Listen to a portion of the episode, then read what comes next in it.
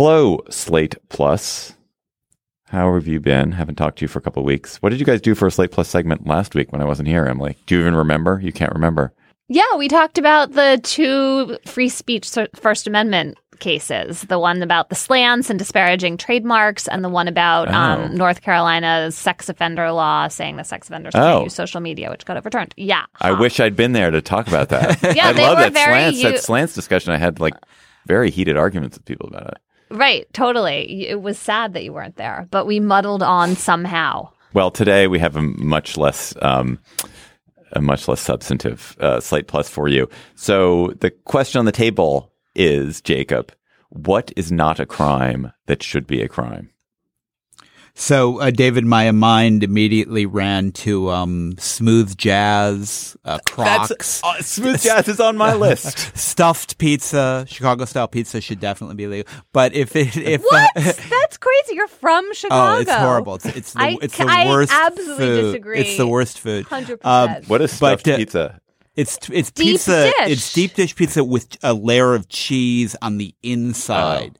It's Oh. like I think they managed to get like fourteen hundred calories into a slice. Oh, slice. so it's And not you- just deep dish. It's no, like it's that is what thing? Chicago style pizza is, and if you eat it, you will feel terrible, even if you only eat one piece.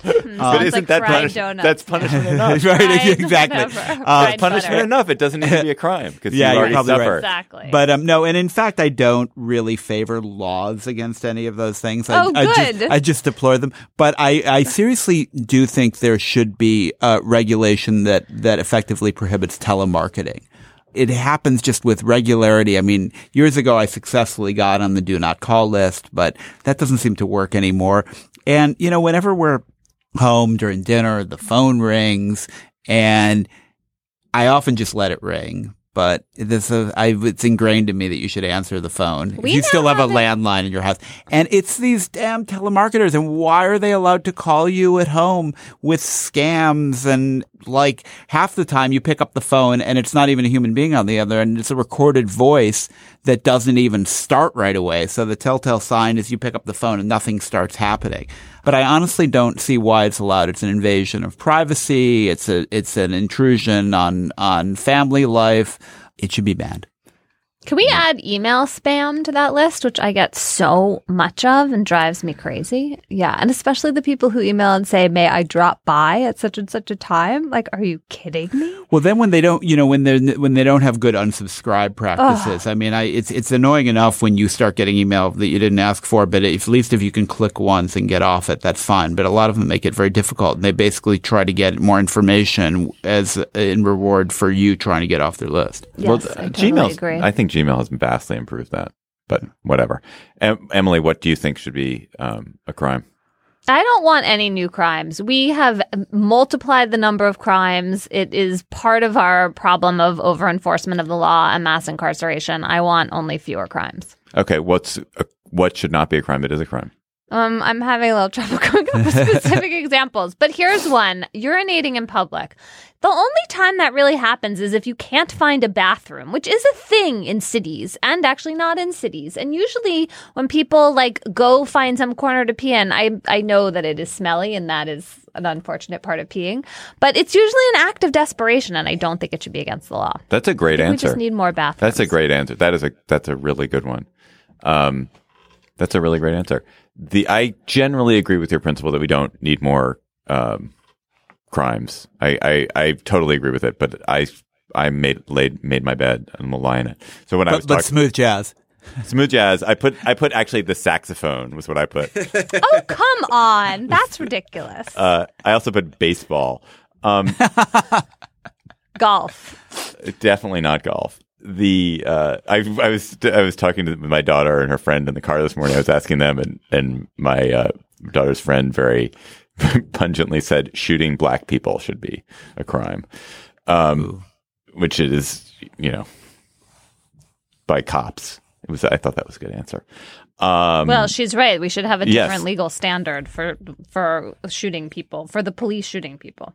I think that it, probably this is already is criminal, or at least it's it's barred. Is if you if you are in control of a natural resource or you're in control of some object of natural beauty or some unique some unique natural or cultural object that the destruction of it should be criminal. That you you just because you own something should not give you the right if you own something which is part of the earth either our cultural or natural patrimony, I don't think you should have the right to destroy it, even if you own it. Like there are times when people, you know, chop down ancient trees or will somehow bring, you know, ruination upon something which has been there for centuries. And I feel like that should be criminal. Because it people, is in some cases, right? You can't you can't harm an endangered species just because it's on your land. Right. Yeah. yeah. I'm having a little trouble with the enforcement. I mean, that sounds very lovely and beautiful. Right now, like, I agree. What? Like, no, how are we going to define that? It's also, it. Ha, I mean, in Europe, for example, um, there are laws like that governing works of art. You can't destroy or alter even a work, a protected work of art just because you happen to own it. They, it's called like the, there's some French term yeah. for it, but it's the moral right. Yeah. And essentially the artist who creates something oh, right. and his or his descendants, uh, maintain a moral right involved in the work of art, even if somebody else owns it, you, which is actually like a, a kind of a little bit of a scary concept in terms of all the implications, but it's, the idea gets a little at what you're talking about, David, right? Yeah. If you've, Emily, if you've signed a freelance contract, in the past 20 years, you have waived the moral right of authors. You've waived that thing, any provision about the moral right of authors you have waived so that the New York Times can or Slate destroy can, can destroy your work. Um, so you can't claim it's a it's an artwork in perpetuity. Yeah, I don't um, think I would have ever claimed it was an artwork. I, think there's in perpetuity part too. I feel like there's a category of fraudulent medical research that gets carried out by drug companies that ought to be criminal where they like things that that turn out to not really be helpful but that people end up using because there's because but we do have rules about that yeah. about whether how things can be labeled and how they can be marketed if they're not they don't we have rules about really telemarketing you didn't tell jacob he couldn't have I was that. gonna. Well, I was gonna pipe why, in why is with it my, practical why am I getting solution. Cra- cracked down on. I was actually gonna say that we. Fig- I don't know how this happened because my husband happily did this, not me. But now, when telemarketers call us, it only rings once. Hmm. You set that on your phone, or it's? I guess so. I'll I'll put you in touch with Paul. I want to talk to, I want to talk to Paul about this. Verizon. All right, so drug company fraud you think should be more illegal than it is? Yeah, it's yeah, it's that it's yeah. I, I don't know. I I had this. It was actually weird. I, I I came up with this topic and thought, oh, there'll be all sorts of examples. And the more I thought about it, I came to your conclusion, Emily, which is basically we've already overcriminalized everything.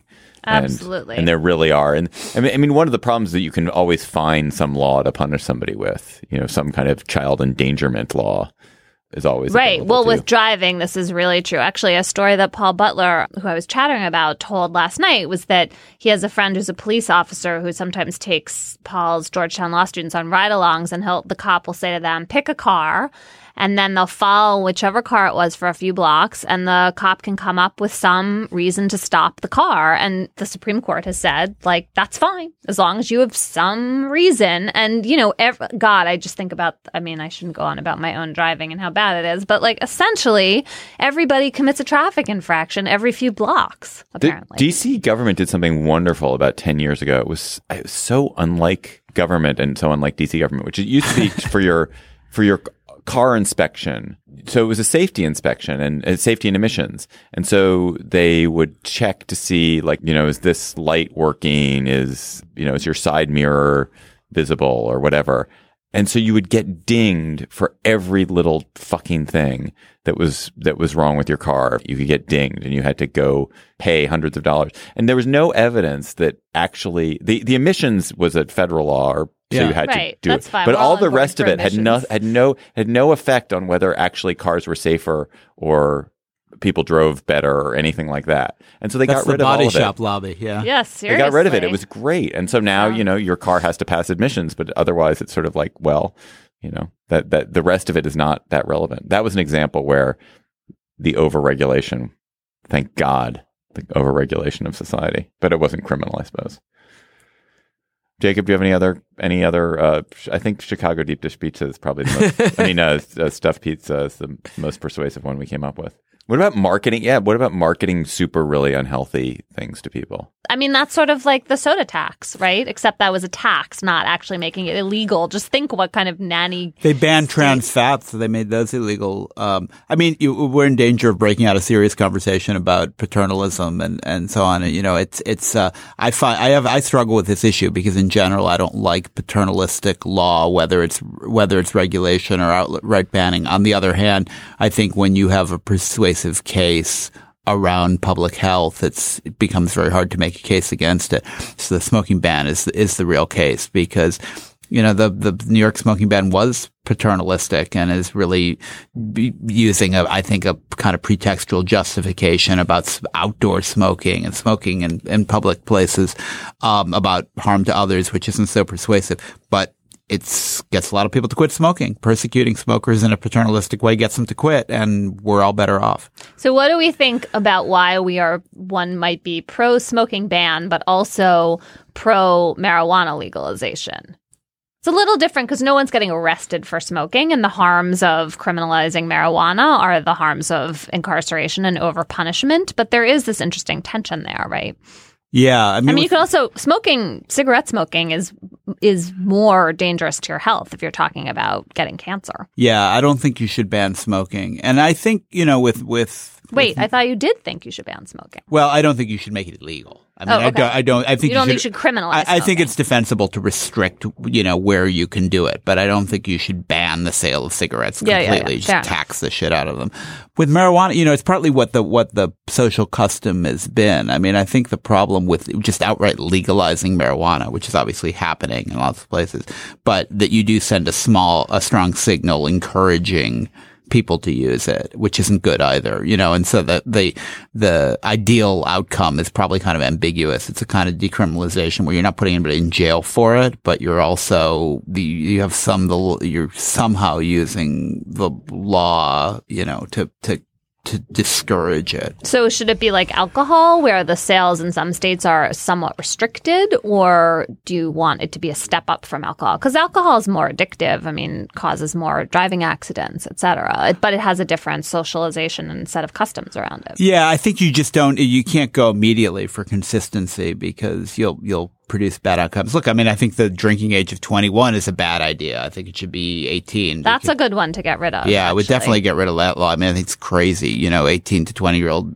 21 year olds drink. So you just make criminals out of all of them and you breed disrespect for the law and you encourage them to drink surreptitiously. And I think it just makes the whole thing worse. But Though I will say that the one counter to that argument is it really depends on whether the kids are in a culture of driving or not, right? Like, so in college where nobody's driving and in New York City where you live, it makes much more sense to imagine, or at least in terms of, in public safety terms, it's much more of a clear case to let people drink at 18 or even 17 or 16. But when you are talking about a world in which kids at that age drive a lot, then you do have some real questions about drunk driving. Well, that should be illegal, right? I mean, you can, you should really punish people for driving drunk. You should raise the consequences for that. But, but, But let them drink. let them drink. But the person who's driving can't drink at I all. bet you that the, the drunk driving rates would go up. If you lower the drinking age? Yeah, I mean, Well, they went down when they raised it. Exactly. Okay. Goodbye, Slate Plus. Fare thee well.